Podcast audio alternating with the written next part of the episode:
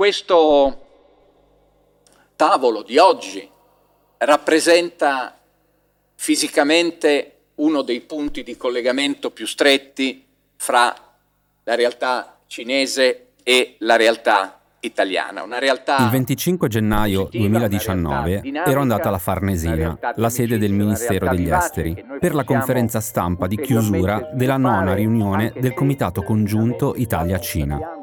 Quello che avete appena sentito è l'allora ministro degli esteri italiano Enzo Moavero Milanesi.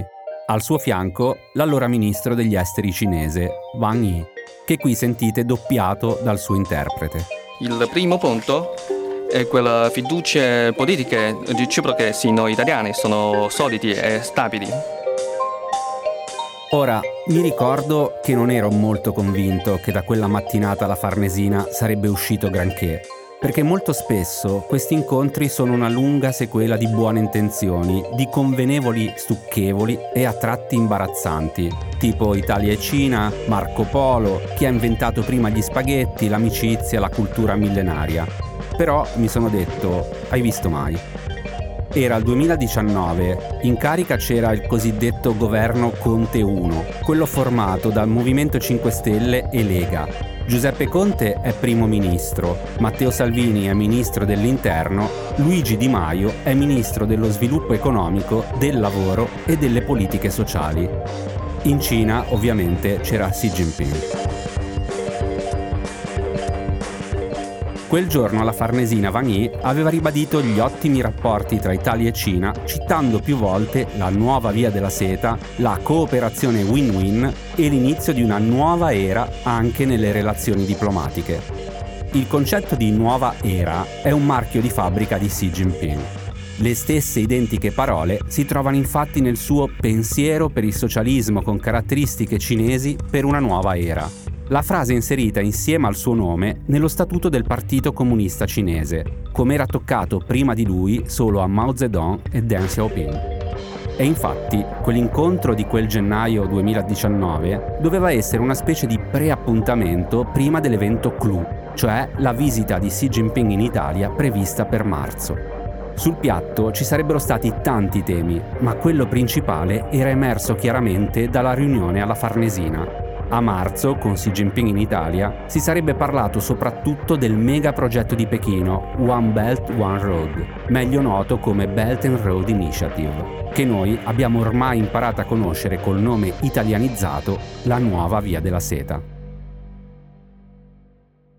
Fuori dalla Farnesina, dopo la riunione, mi sono fermato a chiacchierare un po' con gli altri pochi giornalisti che avevano seguito la conferenza stampa ed eravamo tutti d'accordo.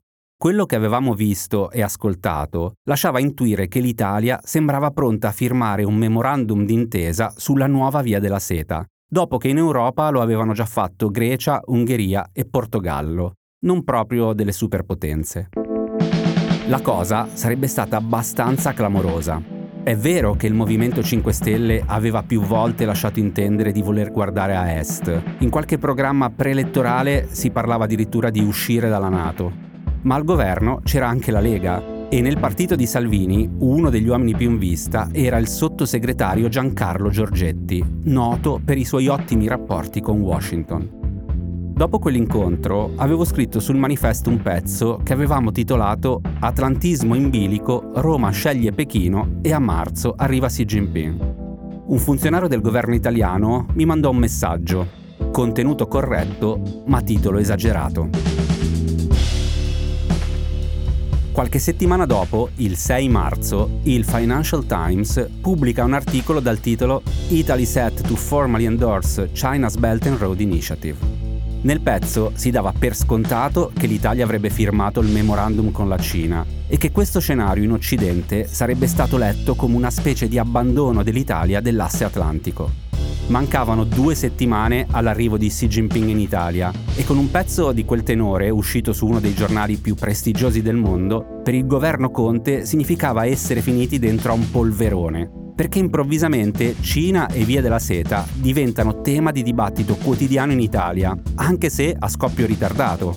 Il progetto la Cina l'aveva varato nel 2013, ma adesso le cose erano cambiate. Prima era solo un progetto cinese. Adesso era un progetto cinese a cui l'Italia stava pensando di partecipare. Ma si sapeva poco dei dettagli, non si capiva bene cosa avrebbe comportato firmare quel memorandum e più erano scarse le informazioni, più si ingrossavano i dubbi e i timori che l'Italia stesse di fatto scaricando gli americani per affidarsi mani e piedi ai cinesi. Insomma, una bella inversione di marcia, considerando che l'Italia dal secondo dopoguerra per Washington è sempre stato un alleato fedele in Europa. Da allora sono passati quattro anni. L'Italia nella nuova via della seta alla fine ci è entrata e nel marzo del 2024 l'adesione dovrebbe rinnovarsi in automatico, a meno che l'Italia non esca prima dall'accordo. Cosa che il governo Meloni sembra intenzionato a fare, una scelta che in un senso o nell'altro avrà conseguenze importanti sia economiche sia soprattutto politiche. Sono Simone Pieranni e questo è Altri Orienti, un podcast di Cora Media. Ogni settimana vi raccontiamo cosa succede in Asia e come cambia un continente che determinerà anche il nostro futuro.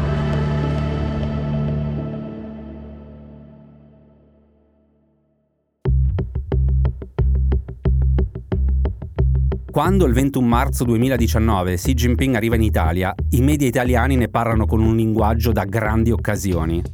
Ad esempio, su Repubblica si legge è atterrato intorno alle 18 all'aeroporto di Fiumicino il Boeing 747-400 con la livrea di Air China con a bordo il presidente cinese Xi Jinping e la First Lady Peng Liyuan. Sì, al suo arrivo a Fiumicino è stato accolto da numerose autorità, tra cui il ministro delle politiche agricole Gianmarco Centinaio, l'AD di Aeroporti di Roma Ugo De Carolis e il sindaco di Fiumicino Esterino Montino. Per il presidente e la First Lady ha anche un omaggio floreale. L'auto, con a bordo la coppia, poco prima delle 19 è partita dallo scalo di Fiumicino con un'imponente scorta diretta verso l'albergo che li ospiterà durante il soggiorno a Roma, l'Hotel Parco dei Principi ai Parioli.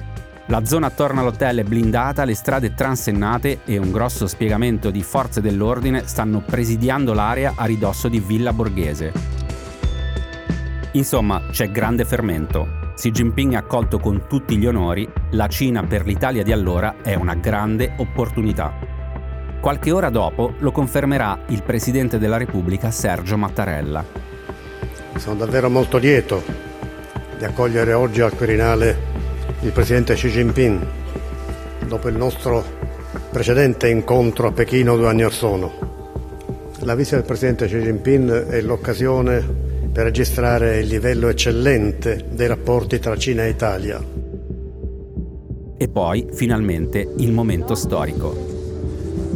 Alla presenza del Presidente della Repubblica Popolare Cinese, Xi Jinping, e del Presidente del Consiglio dei Ministri della Repubblica Italiana, Giuseppe Conte, ha inizio la cerimonia di firma Memorandum di intesa tra il Governo della Repubblica Italiana e il Governo della Repubblica Popolare Cinese sulla collaborazione nell'ambito della via della seta economica e dell'iniziativa per una via della seta marittima del XXI secolo. Il governo italiano aveva presentato l'accordo come una specie di garanzia per le relazioni economiche tra Italia e Cina noi firmiamo e ci assicuriamo che i rapporti commerciali con Pechino nel futuro prossimo vadano bene. Il problema è che per la Cina invece quella firma aveva tutto un altro significato e degli aspetti economici non gliene è mai importato un granché. Tirare dentro l'Italia nella via della seta per Pechino era una vittoria politica, un successo simbolico, un modo di far vedere a tutti che il mondo stava cambiando.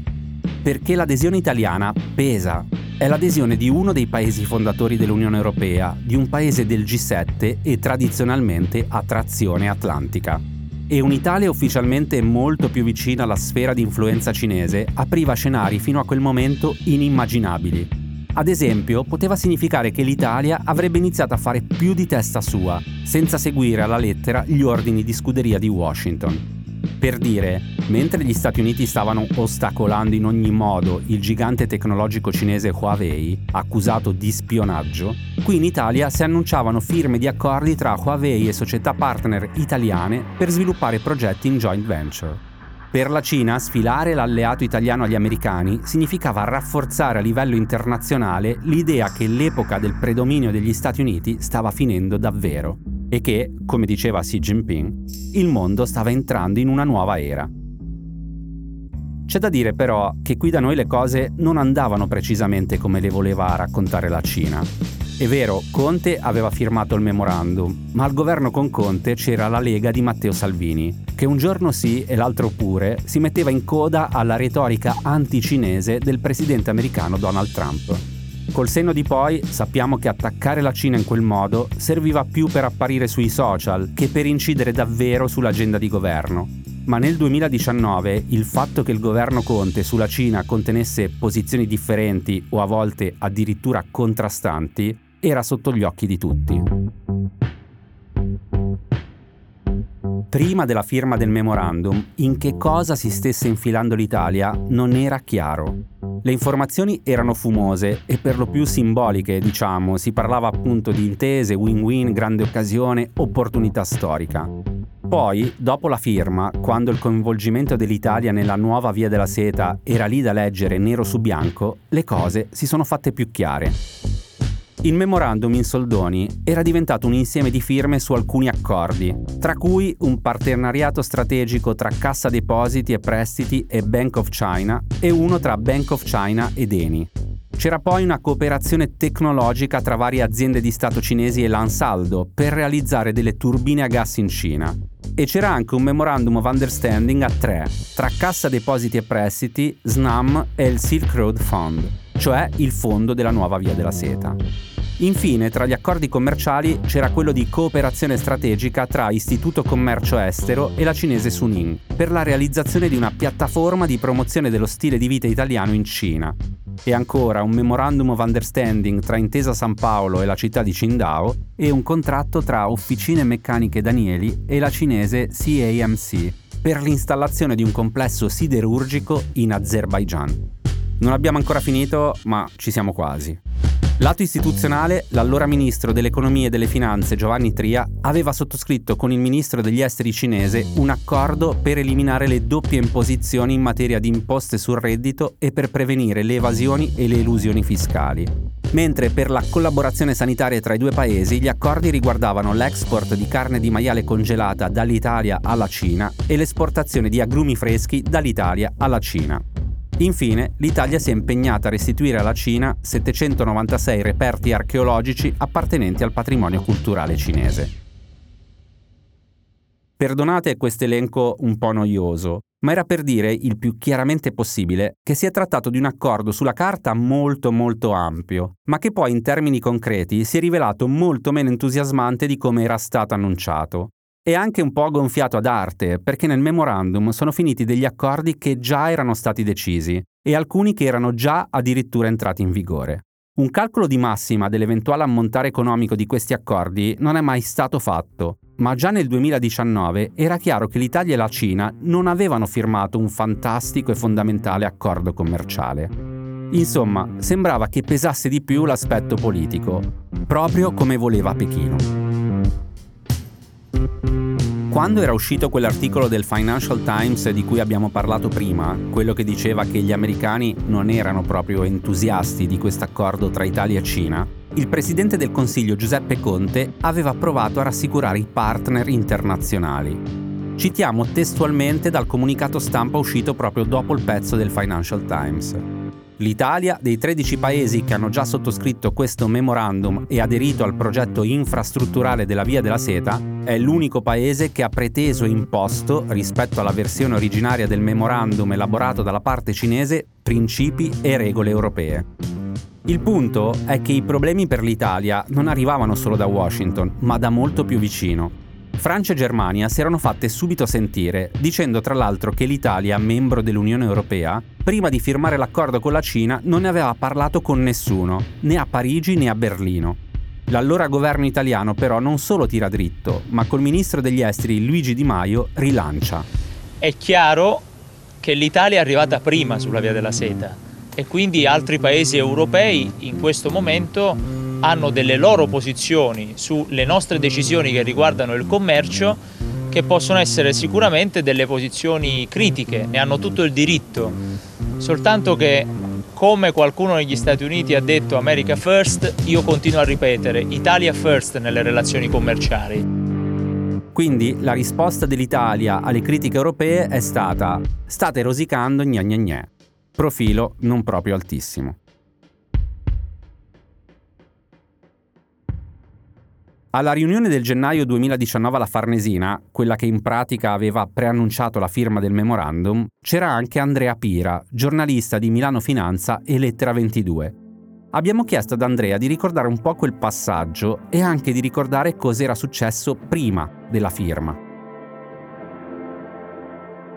Ma guarda, secondo me una, un dato è che la firma della Via della Seta non arriva dal niente L'Italia aveva ottimi rapporti con la Cina già da prima, tant'è che una cosa che mi piace sempre sottolineare, il 35% delle nostre reti gas e dell'energia sono controllate da un'azienda di Stato cinese e questo prima della firma del memorandum, perché la State Grid of China è il socio di minoranza di CDP Reti che controlla SNAM e Terna. Quindi i rapporti con la Cina e l'adesione vengono di fatto da lontano. Certo, sono state un atto forse estemporaneo del governo Conte, tuttavia poggiano su basi solide che avevano già negli anni precedenti. C'è stato un periodo in cui tutti i giornali ricordavano come la banca centrale cinese, la People Bank of China, avesse investito nelle principali aziende italiane Enel, Eni, Leonardo, Prismian, l'allora Fiat che ancora si chiamava FCA, Generali, Mediobanca. A un certo punto la banca cinese è arrivata a detenere l'1% della capitalizzazione di borsa italiana. Tutto questo poi è scaturito in seguito anche nella firma, che non arriva quindi da niente. E dopo la firma, ed è un po' quello che si chiedono tutti, che vantaggio ha avuto l'Italia? Uno dei risultati maggiori della cooperazione tra Italia e Cina dopo la firma del memorandum è stata l'emissione dei Panda Bond da parte di Cassa Depositi e Prestiti. Si tratta di emissioni di obbligazioni in yuan. La cifra emessa è stata di un miliardo di renminbi, pari a circa 120 milioni di euro, e i proventi sono stati usati per finanziare investimenti e attività italiane in Cina. L'Italia è anche tenuto a botta rispetto all'export. I dati delle ultime settimane, a marzo registriamo un più 26%, comunque nonostante un anno dopo sia scoppiata la pandemia, quindi dobbiamo sempre considerare il quadro generale in cui le, le aziende italiane si sono trovate a operare. Restano invece alcuni punti che non sono stati poi portati avanti. Uno su tutti è, dal punto di vista economico, la ratifica dell'accordo quadro sulle doppie imposizioni tra Italia e Cina che si è bloccata alla Camera dopo aver passato il Senato, ma questo perché già un po' l'atteggiamento verso la Cina stava cambiando. Il memorandum sulla via della seta non è vincolante e in termini economici per l'Italia è poca cosa, ma l'occasione c'era si poteva provare a costruire una piattaforma di scambi più forte e, tenendo a debita distanza tentativi eventuali di ingerenze cinesi, si sarebbero potute sviluppare con Pechino delle politiche economiche vantaggiose. C'erano però due problemi. Da un lato sembrava che quel governo non avesse un'idea chiara su cosa fare dopo la firma del memorandum Dall'altro, il governo italiano aveva deciso di muoversi da solo, senza informare gli altri partner dell'Unione Europea, un po' per ingenuità forse, e un po' per presunzione, per far vedere a Francia e Germania che anche l'Italia da sola poteva fare come loro, cioè fare affari direttamente con la Cina da potenza a potenza. Ad esempio, prima di arrivare in Italia in quel marzo 2019, Xi Jinping era stato in Francia e con Macron aveva concluso accordi per decine di miliardi, senza che Parigi avesse firmato alcun memorandum. Germania idem, nessun memorandum, ma Berlino è ancora oggi il principale partner economico cinese. E infatti l'altra critica arrivata era, ma non potevate fare come noi e fare accordi senza firmare un memorandum? Cioè fare affari senza mandare messaggi politici ambigui o peggio, farvi manipolare dalla Cina? E fin qui siamo sempre rimasti nel nostro orticello, a valutare se a noi conviene o no stare con la Cina e quanto starci, cosa vuol dire per noi la nuova via della seta cinese. Se ribaltiamo il punto d'osservazione e proviamo a guardare cosa vuol dire dal punto di vista politico la nuova via della seta per la Cina, le cose si fanno molto più interessanti.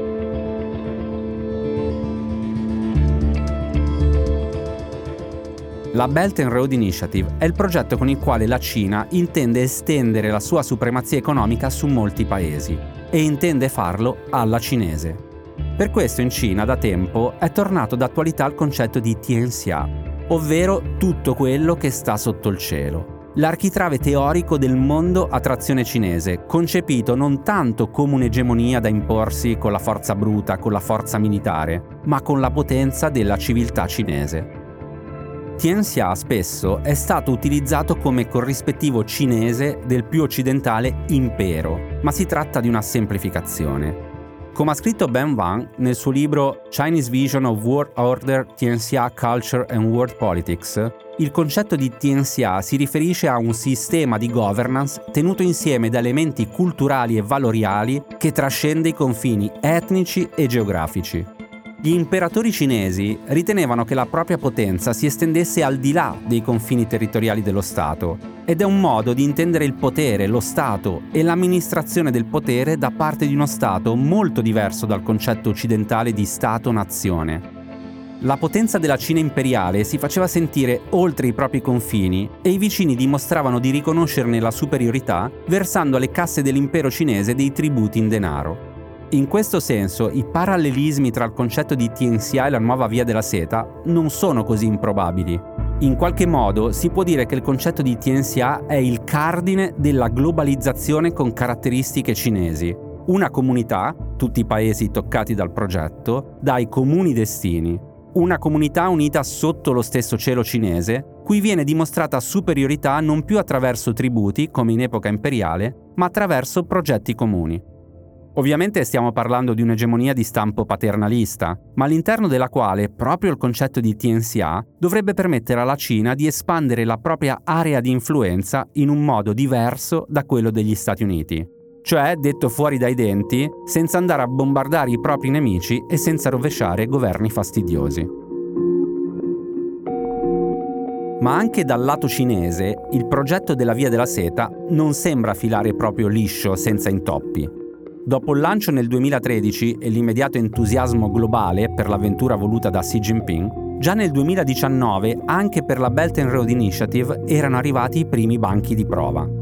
Proprio quando l'Italia firma il memorandum, in realtà il progetto cinese stava già cambiando e le difficoltà della Belt and Road saranno utilizzate anche in Italia per portare acqua al mulino di chi riteneva un errore quella firma del memorandum.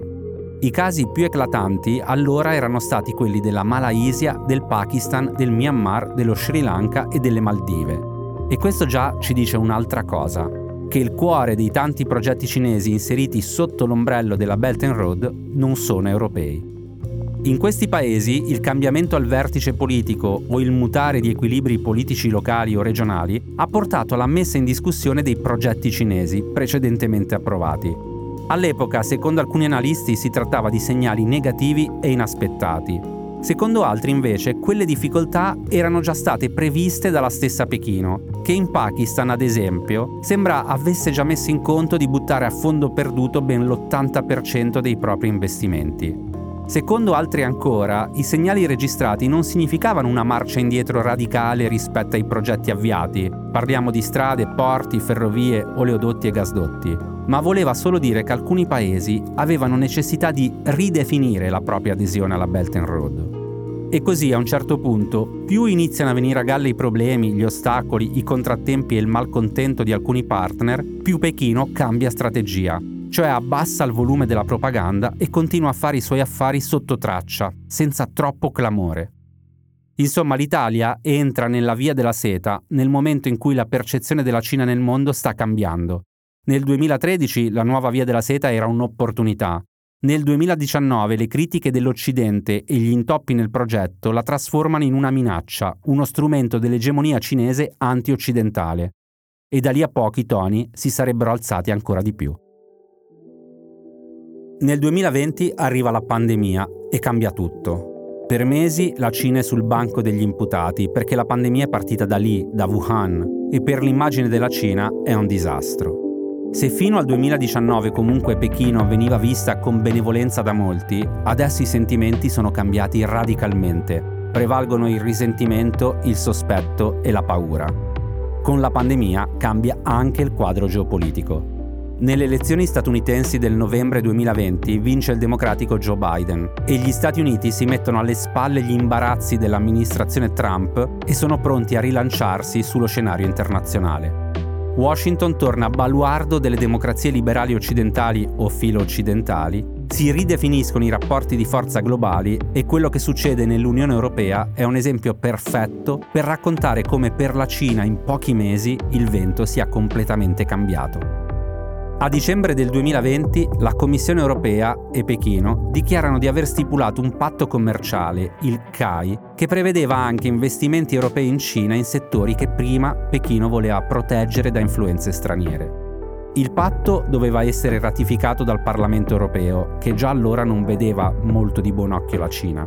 Ma quell'annuncio per Pechino è una vittoria politica importante. È un primo passo per prepararsi al ritorno degli Stati Uniti di Biden sullo scacchiere europeo ma le cose vanno diversamente. Biden chiama a rapporto gli alleati, lancia una campagna internazionale chiedendo conto alla Cina delle violazioni dei diritti umani nello Xinjiang, definendole genocidio, e mette l'Unione Europea davanti a una scelta, o con Washington o con Pechino. E l'Unione Europea ci mette poco a decidere da che parte stare. Arrivano le prime sanzioni contro funzionari e aziende cinesi considerati responsabili della violazione dei diritti umani in Xinjiang e la Cina risponde controsanzionando alcuni membri del Parlamento europeo e alcuni think tank considerati anti-cinesi. I rapporti tra Cina e Unione Europea si raggelano e il CAI alla fine salta. Lo stesso schema si ripete in Asia, con Biden che rinsalda i rapporti col Giappone, prova a ricucire con la Corea del Sud e, proprio come Trump, fa di Taiwan e del mare cinese meridionale i punti nevralgici attorno a cui rinsaldare le alleanze asiatiche. Come se non bastasse, in Asia in quel periodo ha cominciato a muoversi con una certa baldanza anche il Regno Unito. Nel post-Brexit, l'allora premier britannico Boris Johnson disegna il progetto di una Global Britain, attorno al cosiddetto Tilt to Asia, un'inclinazione che vede Londra attiva alla ricerca di trattati commerciali con partner asiatici non cinesi, proprio come stavano facendo Francia e Germania. E l'Italia? Dal punto di vista politico, i primi segnali di una ricalibratura atlantica da parte italiana erano già arrivati prima del Covid, prima di Biden perché il Conte 1 era caduto ed era arrivato il Conte 2, con il Partito Democratico che entra nel governo al posto della Lega e mantiene le sue posizioni storicamente tutto meno che filo cinesi. E poi arriva il governo guidato da Mario Draghi, dichiaratamente più filo atlantista dei due governi precedenti e non solo a parole. Sotto Draghi, alcuni progetti di acquisizione di aziende italiane da parte di aziende cinesi vengono bloccati e l'Italia torna saldamente sul suo asse storico, quello atlantico. La mazzata finale per la Cina arriva con la guerra in Ucraina, con Pechino che non denuncia l'aggressione di Putin e viene accusata di ambiguità e lo scontro commerciale con gli Stati Uniti che si inasprisce sempre di più tutti i temi di cui ci siamo occupati ad altri orienti e che raccontano uno sguardo occidentale nei confronti della Cina sicuramente diffidente. E siamo ai giorni nostri, con la Presidente del Consiglio Giorgia Meloni.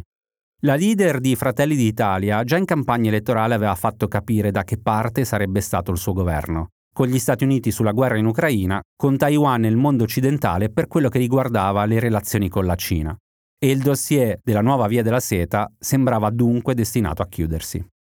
In questo momento, secondo quanto si apprende, l'idea del governo è di uscire dal memorandum, o meglio, di non rinnovare automaticamente eh, l'accordo. Questo è Andrea Pira, Dobbiamo ricordare che in base a quanto previsto dallo stesso protocollo sulla via della seta, il documento viene rinnovato automaticamente se l'Italia o, o la Cina entro dicembre dice esplicitamente di non voler prorogare l'accordo.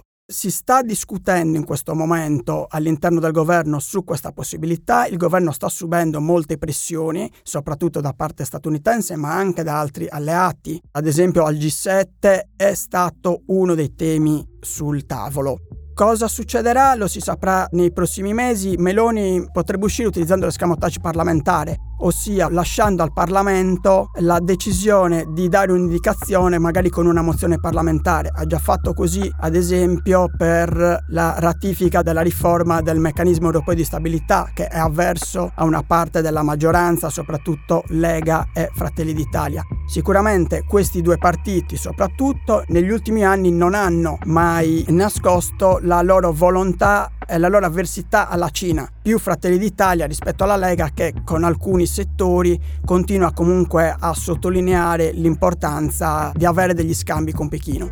Non escluderei che se l'Italia dovesse decidere di uscire dalla via della setta, per i primi mesi ci possano essere comunque una inversione rispetto all'aumento degli scambi eh, una sorta di boicottaggio anche interno alla Cina, magari di prodotti italiani. È successo in altre occasioni per forse fatti più gravi che riguardavano la storia cinese, i loro rapporti con altri paesi dell'area, penso al Giappone, ma anche ad esempio alla Francia, alla Danimarca oppure ai paesi baltici quando ci sono state delle diciamo dispute eh, diplomatiche. L'ultima visita del eh, segretario di Stato cinese e capo della diplomazia Huan Yi ha però dimostrato che da parte cinese c'è l'intenzione di proseguire gli scambi. La via della setta è un nodo politico importante, tuttavia si può progredire nei rapporti economici bilaterali anche senza questo accordo, come fanno altri paesi, ad esempio Francia e Germania.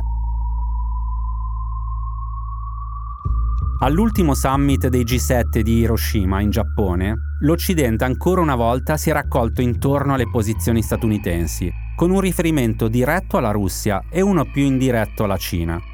La Premier Meloni ha detto che per prendere una decisione definitiva sulla nuova via della seta è ancora presto e che probabilmente dovrà essere consultato anche il Parlamento. Ma ha anche detto che tutti sanno qual è la sua idea al riguardo, uscire dall'accordo con la Cina. E così l'Italia si trova in mezzo a un guado e potrebbe provare un'operazione piuttosto spericolata. Rompere con la nuova via della seta, ma non con la Cina. Sempre che Washington sia d'accordo, naturalmente. A venerdì prossimo.